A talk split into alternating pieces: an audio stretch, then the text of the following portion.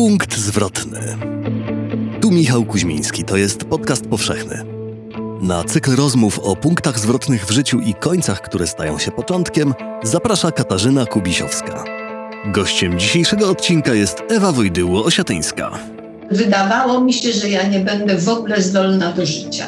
Ale to mi się wydawało przez parę miesięcy. No ale te parę miesięcy to się nazywa żałoba. A potem się okazało, że żyję, że pracuję, że śmieję się, że uwielbiam to życie. Weź, słuchaj, czyli podcast powszechny. Dzień dobry z Krakowa, ze Starego Podgórza, ze swojego mieszkania. Katarzyna Kubisiowska i będę dziś rozmawiać z Ewą Wojdyło-Siatyńską, która jest w Warszawie. Dzień dobry Pani Ewo. Dzień dobry, dzień dobry Pani, dzień dobry Państwu. Pani Ewa, dzisiaj chciałabym z Panią porozmawiać o punktach zwrotnych w Pani życiu.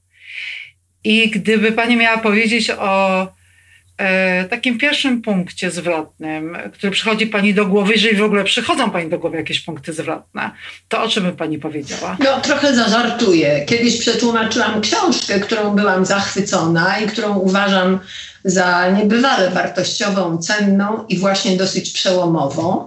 E, książka nosiła tytuł Punkt zwrotny, Turning Point i napisał ją Fritjof Capra, e, amerykański filozof, socjolog, myśliciel. Książka prawie, że została zapomniana, bo myślę, że nie wiem, czy ktoś ją gdzieś w bibliotekach albo w jakimś akademickim programie do niej się odwołuje. Książka jest interdyscyplinarna, mówi o przemianach, które zachodziły w latach w końcu XX wieku zachodziły na świecie. I punkt zwrotny odnosi się do przemian, w których wszyscy, chcąc nie chcąc, uczestniczymy, czy uczestniczyliśmy wtedy i nadal to się toczy. Jak pani powiedziała o punkcie zwrotnym, to najpierw mi przyszła ta moja praca, która zresztą była bardzo satysfakcjonująca. Była niebywale e, twórcza, dlatego że musiałam wtedy jako tłumaczka nagle otoczyć się konsultantami z rozmaitych dziedzin, o których miałam blade pojęcie, bo dotyczyło to i medycyny, służby zdrowia, i życia społecznego, i edukacji, i rozmaitych zjawisk ekonomicznych. No więc, ale było to bardzo twórcze i ciekawe, bo się bez przerwy raczej więcej uczyłam niż dawałam z siebie. No więc taki punkt zwrotny. Ale odpowiadając na Pani pytanie, mhm. Bardzo mi trudno byłoby to wypunktować. Myślę, mhm. że nie umiem myśleć w kategoriach takiego symbolu, jakiegoś symbolu chwili. A dlaczego? Nie wiem, dlatego że całe swoje życie, wszystko co robię, nawet mnóstwo zmian, bo może dlatego, że tych zmian było tak bardzo wiele. Zmieniałam studia, czy nie tyle zmieniałam, co kończyłam i szłam na następne. Mhm. Więc. Najpierw historia sztuki, prawda? Później psychologia. No tak. No więc właśnie, a jeszcze, jeszcze dziennikarstwo skończyłam, napisałam bardzo ciekawą pracę magisterską też, która była dla mnie takim, no, takim wyzwaniem fantastycznym. Mianowicie była to praca o języku prasy piszącej o sprawach polskich na Zachodzie. I na podstawie e, International Herald Tribune, mhm. e, które, która gazeta amerykańska wychodziła w Europie. No i ja całe roczniki, tam ze 3-4 roczniki, przestudiowałam pod kątem właśnie języka, jakim pisano o ówczesnej Polsce. A Polska znajdowała się w latach 70., bo to ja tych lat dotyczyła moja praca, czy tam koniec 60. i 70. To był 68 rok, to był 71 rok. To były momenty politycznie niebywale brzemienne w, w skutki.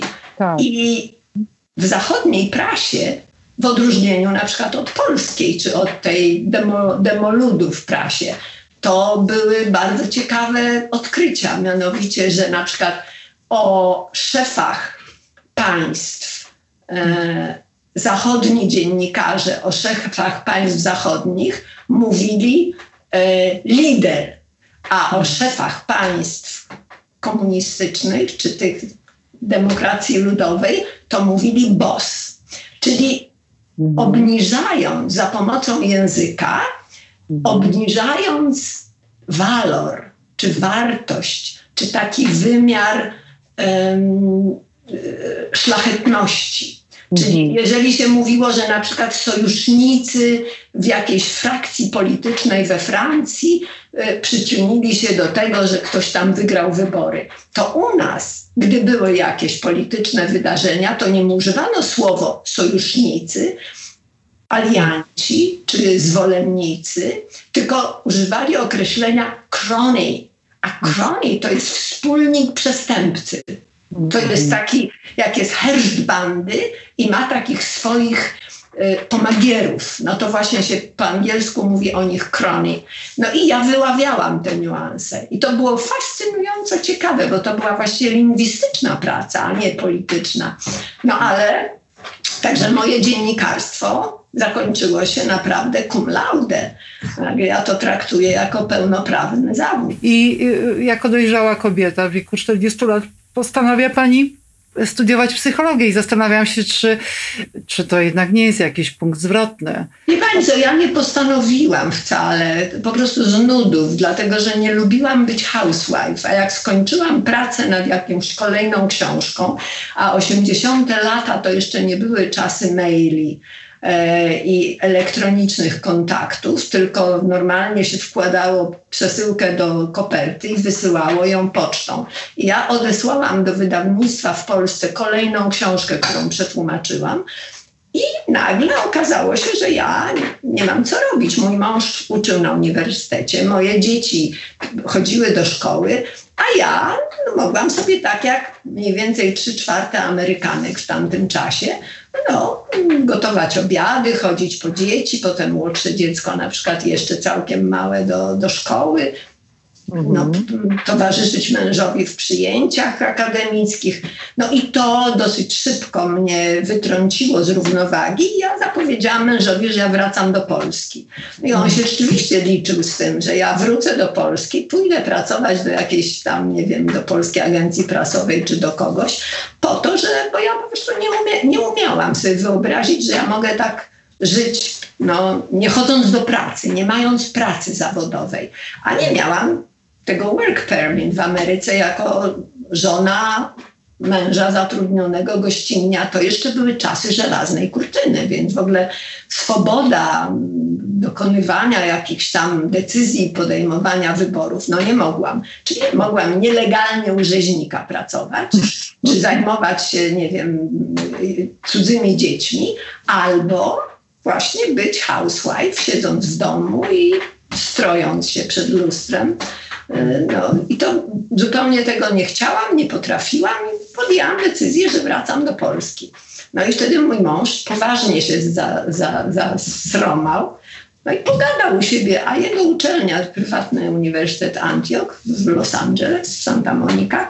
No i rektor mówi, wiesz co, Wiktor, my mamy tuition benefit, czyli przywilej e, niepłacenia czesnego przez dzieci profesorów. Mhm. Zwykle dotyczyło to dzieci. Nikt komu do głowy nie przyszło, że jakieś nie dziecko profesorskie chciałoby skorzystać z tego przywileju, żeby nie płacić, tylko jako rodzina. On mówi, ale wiesz, nigdzie sprawdziłem, nie jest napisane, że except wives albo spouses. Mhm. Czyli jak chce twoja żona, to niech przyjdzie i niech sobie wybierze wydział i co ona by chciała robić. Mhm. Także ja psychologię, no dlatego, że nie miałam ochoty zostawać nie, prawniczką, mhm. mając w domu kilkoro prawników, nie chciałam zostawać, nie wiem, na przykład architektem, bo nie miałam w tym kierunku predyspozycji. No i nie, ani ekonomistką, bo to mnie już w ogóle nie interesowało, ale była, był Wydział Psychologii. No i myślę no, ale... Psychologiem jest każdy, no to pójdę, posiedzę, zobaczę. No. Miałam tremę, bo myślę sobie, no jestem z Polski, gdzie ja tutaj o studiowaniu myślę. Ale kiedy już przy pierwszej pracy, którą tam napisałam na jakieś polecenie profesora. I okazało się, że tu w ogóle wszyscy, rozpętała się dyskusja, wszyscy byli zachwyceni, zaciekawieni, poprosili mnie o jeszcze. Myślę sobie, wow, no to się to w ogóle bez problemu studiuje, a jeszcze jak ciekawie, jak miło. I wcale nie byłam najstarszą studentką, dlatego że w tym uniwersytecie, a to był, to, to jest Los Angeles, więc było na przykład kilkanaście osób, które były aktorkami, kobiety. Mhm. Przyszły na psychologię. I ja, tak jak ja. Niektóre były rok wyżej, rok niżej. No i okazało się, dlaczego te aktorki? No bo jak któraś miała 40 lat i już nie została, nie wiem, Meryl Streep, i już jej nie obsadzano w żadnej roli, a dla kobiet w takim wieku, który, gdy tracą urodę, to mm. nie za bardzo były role. Zresztą do tej pory świat aktorski kobiet ogromnie z tego powodu ubolewa. No więc jest, był taki jak gdyby nadwyżka ludzi, którzy bardzo chętnie coś będą w życiu robić. No i te kobiety porozwodzone, tam dzieci wyprawiły w świat, same już nie miały specjalnie celu w życiu, poszły do banku, wzięły kredyt albo jakieś tam odszkodowanie dostały od męża za porzucenie, no i przychodziły na studia. I wszystkie bardzo świetnymi terapeutkami były później. Mhm. Bo więc znam do tej pory, z niektórymi utrzymuję kontakt, na Facebooku nawet mam zaprzyjaźnioną dziewczynę też z tej samej właśnie gromady. Mhm. Więc studiowanie psycho, a w ogóle studiowanie w Ameryce przez kobiety po 40 to było właściwie nic, nic nadzwyczajnego. No, ale jakby pani, pani Ewo jednak sięgnęła troszkę do swoich, do wcześniejszego czasu. Kiedy coś się wydarzyło, co jednak odmieniło Pani myślenie o świecie, o sobie, o ludziach? Może Pani kogoś takiego spotkała? Wie Pani, to się działo każdego dnia, więc to trudno mi nawet powiedzieć, że był jakiś moment, kiedy coś odmieniło.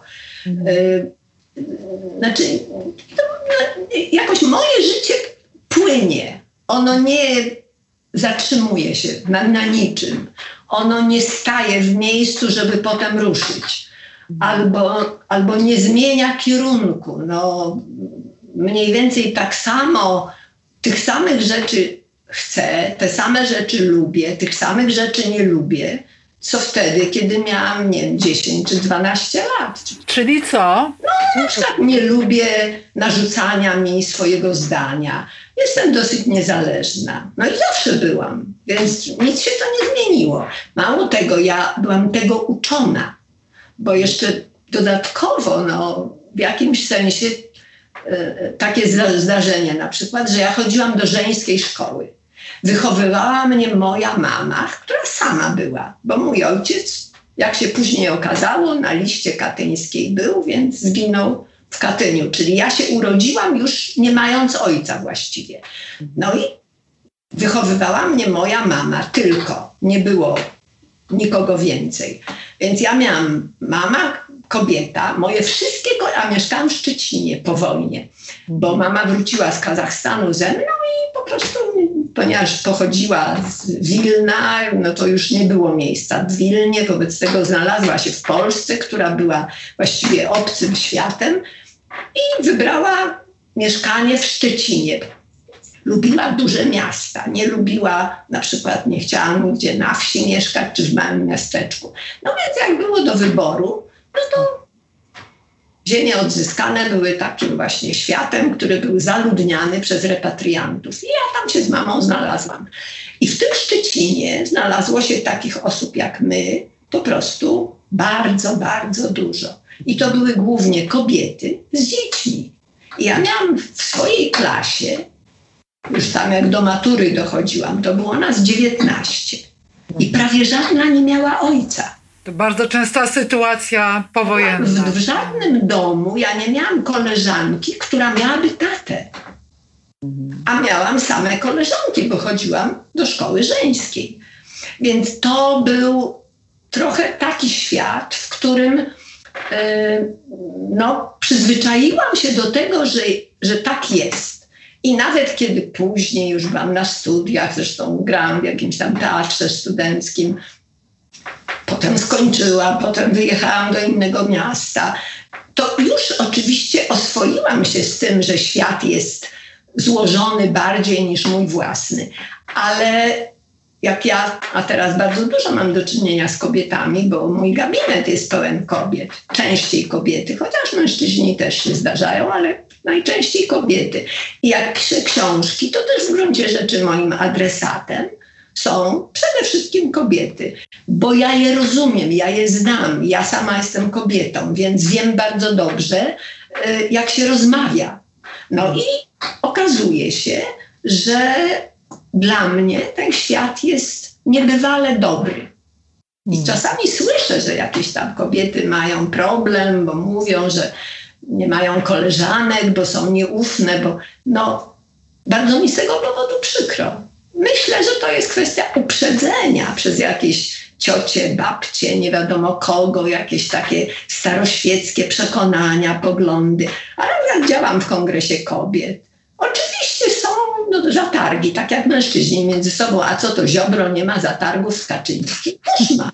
Więc bez przesady, no, widzenie świata pod kątem jakichś minusów zastrzeżonych specjalnie dla pewnej grupy ludzi, bo, bo czymś charakteryzują się jakimiś defektami czy deficytami, to jest potworne ograniczenie. No to na szczęście ja mu nie podlegam. Mm. Pani ma po prostu dużo szczęścia. Tak myślę takiego szczęścia, które zaszczepiła, wypracowała, nakierunkowała panią pani mama. Na pewno, zdecydowanie, ponieważ nie pamiętam nikogo, kto by, kto by w ogóle mną się zajmował. No, ponieważ się nikt nie zajmował, tylko mama, no to jeżeli cokolwiek umiem, albo lubię, albo potrafię, albo w czymś mam jakieś szczególne upodobanie, no to prawdopodobnie to jedyne źródło no to jest właśnie dobra szkoła żeńska, dobra mama, też kobieta.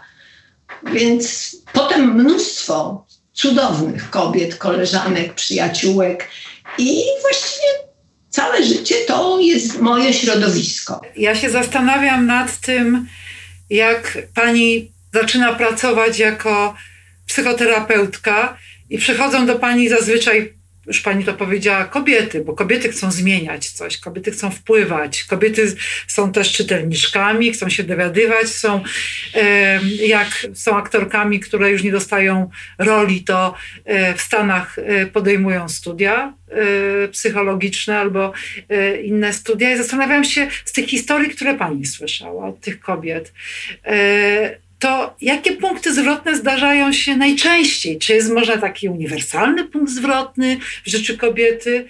Bo ja mam taką intuicję, że, że kobiety mówią na narodzenie dziecka. To jest punkt zwrotny. To na przykład dla mnie to, to były tak cudowne, szczęśliwe chwile. I zresztą szczęśliwe się okazały jeszcze trochę później, w momencie, kiedy to dziecko już, już się zadomowiło w moim życiu, bo się okazywało, że nieprawdą jest to, co słyszałam wcześniej od mhm. swoich koleżanek, które miały dzieci wcześniej ode mnie, że zobaczysz, zobaczysz, jak te dzieci, jak będziesz miała dziecko, no to zobaczysz, jak ci da do wiwatu. I mhm. okazało się, że to nieprawda, bo jeżeli byłam kiedykolwiek znużona, albo zirytowana, albo zmęczona czymś, to nieciekawym zajęciem albo brakiem zajęcia. To tak. Natomiast dziecko nie pamiętam, żeby było, mogło być źródłem niepokoju, bo chciałam, starałam się je ochronić czy uchronić przed czymś, a przecież jest to żywa istota, która, y, nie wiem, dotyka kontaktu i stoi na krawędzi parapetu, więc jest to czasami sytuacja niebywale wymagająca, ale to nigdy nie było to, żebym ja na przykład miała dosyć. Mhm. I, a słyszę, słyszę o kobietach albo słyszę kobiety, które mówią, gdyby nie dzieci, to ja bym miała dobre życie. Mhm. A ja jedyny mam taki, no właściwie e, taki mm, może żal, może jakąś, no uważam, że coś niefortunnego mi się zdarzyło, to jest, że mam tak mało dzieci. Mm. Dlatego, że ja chciałam mieć dużo więcej, tylko wiedziałam, że po to, żeby mieć dziecko, no to trzeba mieć tego tatusia. I ja tatusia no, albo był tak zajęty pracą, że widać było, że nawet tego jednego, co ma, to specjalnie nie, nie, nie, nie jest tym przejęty. No to myślę sobie dobrze, no to już niech sobie taki będzie, ale ja chcę mieć kolejne dziecko, no to szukałam następnego. I mhm. następny też zachwyt, powiedział z zachwytem, tak, dziecko to bardzo chcę mieć, ale, ale znikał potem na całe tygodnie i miesiące. Myślę sobie, no znowu pomyłka. Mhm. Widocznie tak jest, że faceci w ogóle nie, nie mają dzieci. No. U mhm. nas tylko kobiety mają dzieci, a męż... ale było to w czasach, kiedy ja miałam dwadzieścia parę i trzydzieści parę lat. Dzisiaj jak ja ze swoim wnukiem, jednym najpierw, a teraz później z drugim, znajduję się w środowiskach małych dzieci, to nagle widzę niemalże ze łzami w oczach, jak cudownie wyrosło pokolenie zupełnie nowych mężczyzn.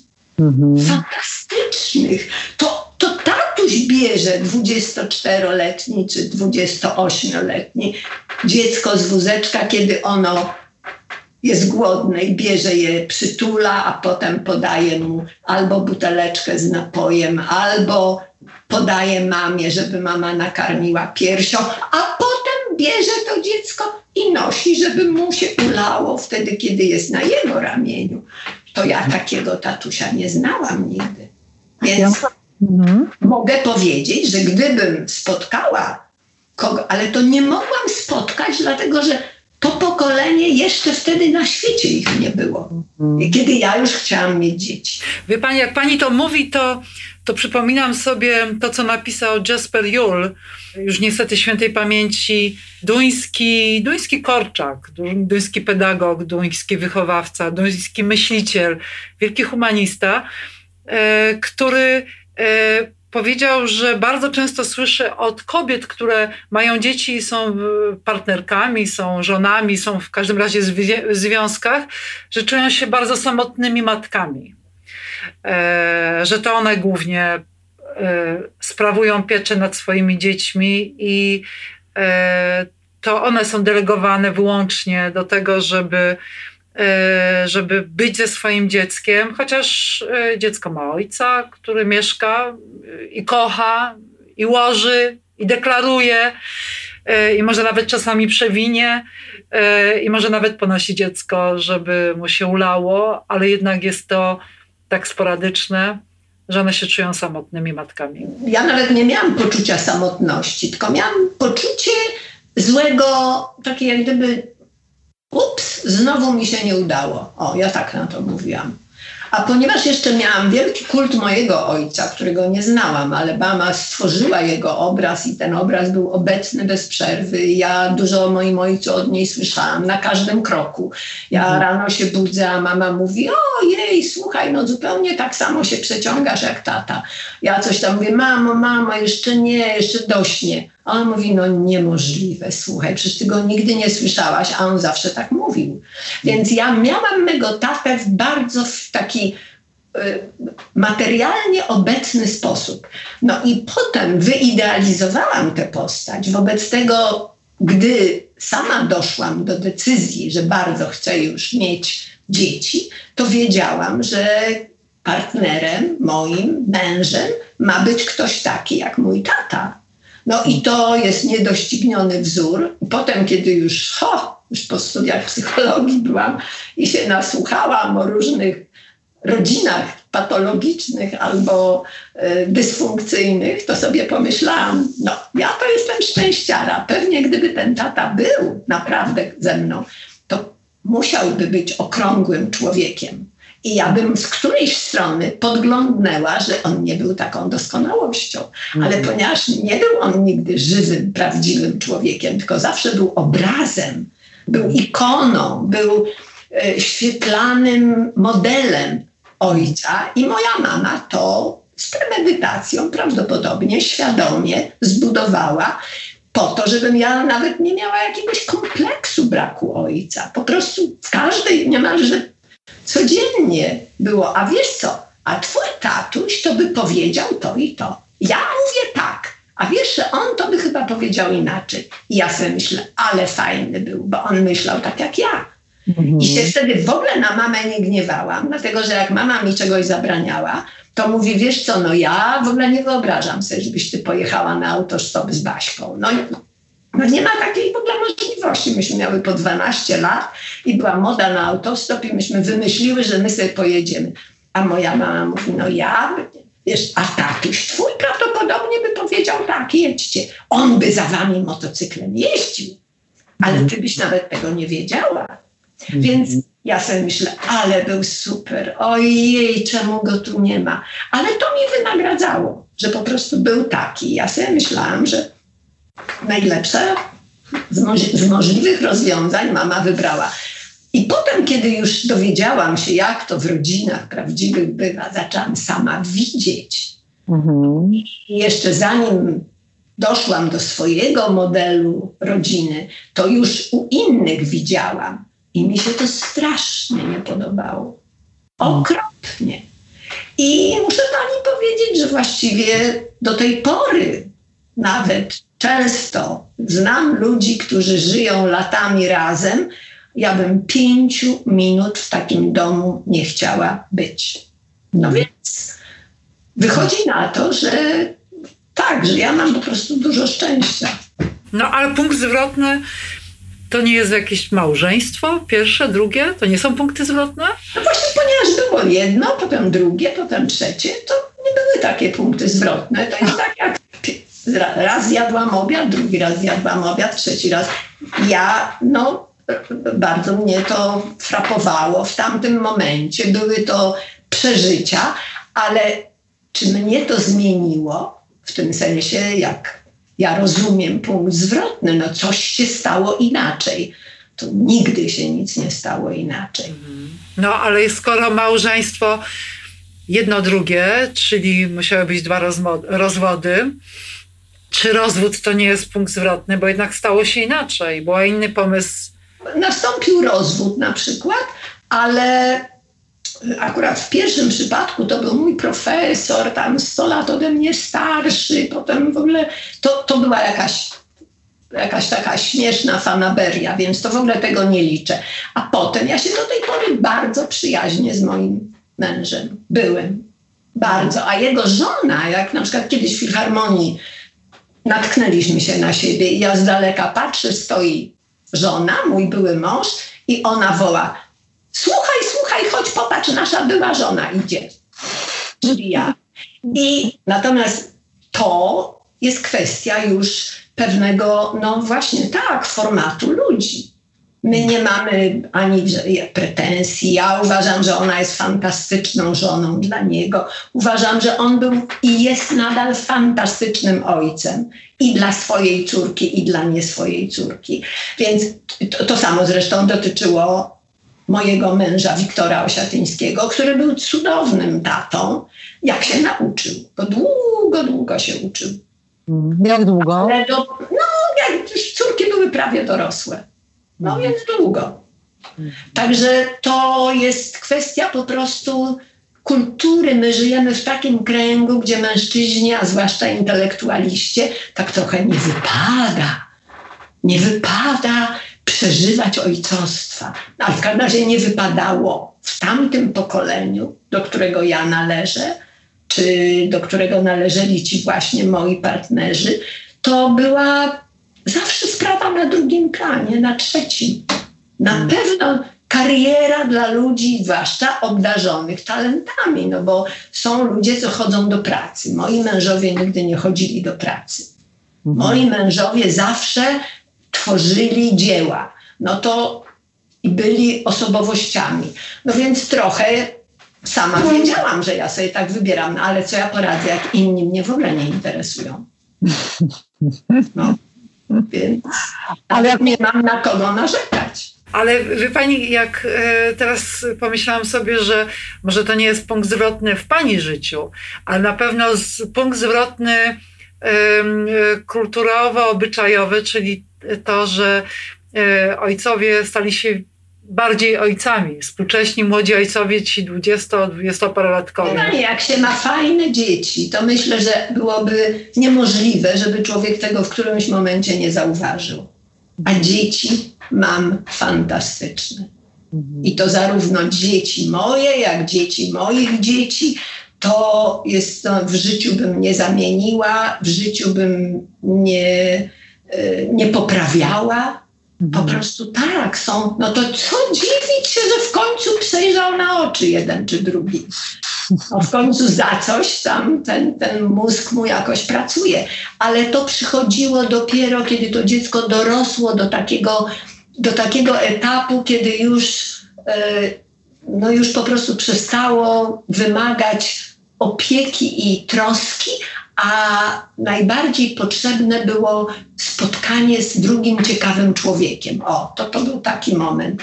Ale ja wiem, czy to był jakiś przełom. No, byli zachwyceni różnymi wspaniałymi ludźmi. No to nic dziwnego, że jeszcze jednym małym człowiekiem w rodzinie też się potrafił na nim poznać. Także to była chyba taka też normalna rzecz. Wspomniała Pani o panu Wiktorze Osiatyńskim. Czy po tak długim małżeństwie, tak intensywnym, tak bliskim, kiedy człowiek odchodzi, to nie jest punkt zwrotny? No jest, ale okazało się, że też nie jest, dlatego że wydawało mi się, że ja nie będę w ogóle zdolna do życia. Ale to mi się wydawało przez parę miesięcy. No ale te parę miesięcy to się nazywa żałoba. A potem się okazało, że żyję, że pracuję, że śmieję się, że uwielbiam to życie, że no tak, myślę sobie o nim, ale właściwie myślę trochę z żalem. Hmm. Dlatego, że w tę tęsknotę moją to jest zamieszany taki dlaczego? Dlaczego tak wcześnie odszedłeś? No, no i wiem trochę dlaczego. Dlatego, że jego mama żyła długo, długo, no kilkanaście lat dłużej niż on. W rodzinie były osoby, nie wiem, no po tam 80 parę lat żyjące. A on tak młodo, jego starszy brat żyje, a on tak młodo umarł. No bo nie za bardzo, nie za bardzo był, no nie z własnej winy, ale już do jakiegoś momentu, jak coś nie jest naszą winą, to można współczuć. Ale jak już w dorosłym, nie wiem, 20 lat, 25, to już dlaczego wtedy nagle człowiek nie powinien się złapać za głowę i nie powiedzieć sobie, czy ja chcę długo żyć, czy krótko? Jak chcę długo, jak mi się to życie podoba, jak je lubię, jak ono ma dla mnie wartość, to będę o nie dbać bo on niestety bardzo długo nie dbał. No i wszyscy lekarze mówili, no panie profesorze, to pana wątroba mówi panu dzisiaj, że miała już dawno dość. Pana płuca dzisiaj mówią, że dawno już miały dość. No, więc to, także to trochę jest coś takiego, że na, na, na, na życie długie i zdrowe to trzeba zebrać kapitał. Kapitał w postaci zdrowego ciała. A zdrowe ciało lubi kilka rzeczy, a kilku nie. No i to trzeba, no i to już naprawdę dziecko w szóstej klasie powinno wiedzieć mniej więcej. Chyba wie. Natomiast, że jeszcze panuje moda taka, czy panowała, środowisko, w jakim obracał się mój mąż, było środowiskiem bardzo nieostrożnym. I to było dobrze widziane.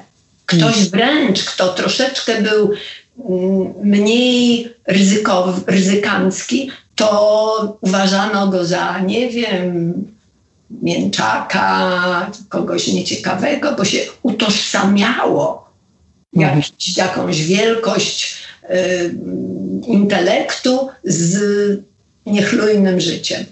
Mhm. No i tak zostało. Zresztą są pewne środowiska, w których mile widziane są szaleństwa, które no, więc a można szaleć, można szaleć, można bawić się, można mm, żyć rozrywką, no ale jednak nie nadużywać tego Mm. ciała, tej, tej, tej duszy swojej, bo później się to odzywa. Mój mąż zresztą, kiedy już był bardzo, bardzo chory i odwiedzali go masowo przyjaciele, przyjeżdżali z innych krajów i przychodzili do nas do domu i przychodzili do niego do szpitala na kolejne różne dramatyczne przejścia przez ten rok, którym chorował, to mój mąż taką taką, takie opowiadanie. On był człowiekiem charyzmatycznym, w ogóle fantastycznym. I on takie, takie sobie opowiadanko opowiadał. Mówi, słuchajcie, wiecie co, ja już teraz wiem, jak to jest z tym Panem Bogiem. Czy On jest, czy Go nie ma. Tego nadal nie wiem. Ale wiecie co, jeżeli jest, to to jest kelner po prostu. Pan Bóg to jest kelner. I ten kelner, jak jesteś młody, to przynosi ci kartę dań. I ty bierzesz to menu i sobie wybierasz to, co ci się absolutnie żywnie podoba. Wybierasz to, co chcesz. Tylko w ogóle wtedy nie myślisz, że ten kelner przyjdzie z rachunkiem. I właśnie do mnie dzisiaj przyszedł. Mhm. Więc on sobie zdawał sprawę i tym było bardziej gorzkie to jego odchodzenie, dlatego że no niestety, ale wszystkie jego choroby, a były to cztery nowotwory naraz, to wszystkie jego choroby wiązały się, no, każdy lekarz, każdy specjalista od zdrowia powie, że no 20% zależy od genów, 20% zależy od wychowania i środowiska, ale 60% naszego zdrowia zależy od naszego stylu życia. A Pani Ewo, powie mi Pani jeszcze o tych kilku miesiącach, jak Pani się godziła z odejściem Pana Wiktora, męża. Bo był taki, powiedziała Pani, był taki moment, kiedy... No nie, to nie był tylko moment, to był długi, długi czas, w którym no, stałam na takiej krawędzi, ponieważ no, nie, nie, nie, nie wiedziałam, jak się zabrać za życie. Ono się tak y, rozsypało. A potem się okazało, że rozsypało się tylko to, co dotyczyło mojego męża. Natomiast nie rozsypało się to, co dotyczyło mnie. No i okazało się, że to. A jeszcze, ponieważ właśnie mam masę wokół siebie cudownych ludzi, kobiet, no to cały kongres kobiet się mną opiekował. To jest kilka tysięcy kobiet, które mi przysyłały nawet malutkie SMS-iki codziennie rano. Zwłaszcza kilka osób, które nawet mgliście kojarzę, bo my się znamy po imieniu, ale specjalnie nawet nie śledzimy swoich losów.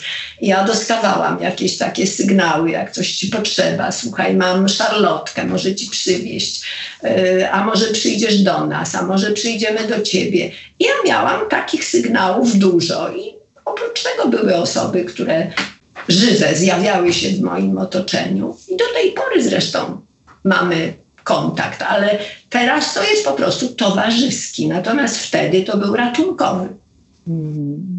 I pierwszy mój taki moment, właściwie e, taki, taki, taka decyzja, to było jak dziewczyny mnie zaprosiły, żebym pojechała do letniej Akademii Kobiet organizowanej przez Stowarzyszenie Kongres Kobiet i odbywała się ta tamtejsza letnia Akademia Kobiet, odbywała się w Wielkopolsce. Ja wsiadłam w samochód i pojechałam uczyć na letniej Akademii Kobiet. Kto przyjeżdżał? Tam przyjeżdżają kobiety z rozmaitych małych miasteczek i z wiosek. To specyficzny dobór tej grupy e, zapraszanych kobiet, które są aktywne bądź starają się o jakąś pozycję, czy w gminie, czy w sołectwie, czy w, w miejskich radach, żeby zacząć działać na forum publicznym, społecznym i politycznym. No i przyjeżdżają takie aktywne kobiety, które mają, nie, niekoniecznie mają dorobek, ale mają gotowość. I akademia ta poświęcona była tematom, które mogą te kobiety jeszcze bardziej zmotywować, zachęcić, nauczyć rozmaitych sposobów lepszego funkcjonowania w życiu pu publicznym. Mhm. No i ja tam miałam te wykłady, zajęcia. Oprócz tego chodziłam sobie na wykłady swoich koleżanek, które też tam uczyły i uczyły różnych innych rzeczy. I to było fantastyczne. I to był moment, w którym ja zobaczyłam, że ja to, to nie ja umarłam, to umarł ktoś inny. I Mhm. ponieważ to był bardzo taki moment, taki, który mi po prostu coś powiedział o mnie, że mnie to cieszy, że mi smakuje jedzenie, że wieczorem jak siedzimy i gadamy, to nikomu się nie chce iść spać i mnie też nie. I jak rano się zrywamy, żeby z kijkami pójść 5 kilometrów tam i z powrotem gdzieś po wiejskiej drodze, to, to po prostu jest to frajda. I nagle się okazało, tak, ja nie umarłam. No i, i zaczęłam normalnie funkcjonować, a potem jeszcze napisałam kilka książek, a potem zaczęłam jakieś nowe projekty. No i fantastycznie. Podcast powszechny. Weź, słuchaj. Muzyka Lilo Sound Running Backwards Film Music.io. Współwydawcą podcastu powszechnego jest Fundacja Tygodnika Powszechnego. Współpraca audioteka.pl. Jeśli słuchają nas Państwo w Spotify albo w Apple Podcast, zasubskrybujcie nasz kanał. Jesteśmy też w Google Podcast i w aplikacji Lekton oraz na www.tygodnikpowszechny.pl/podcast.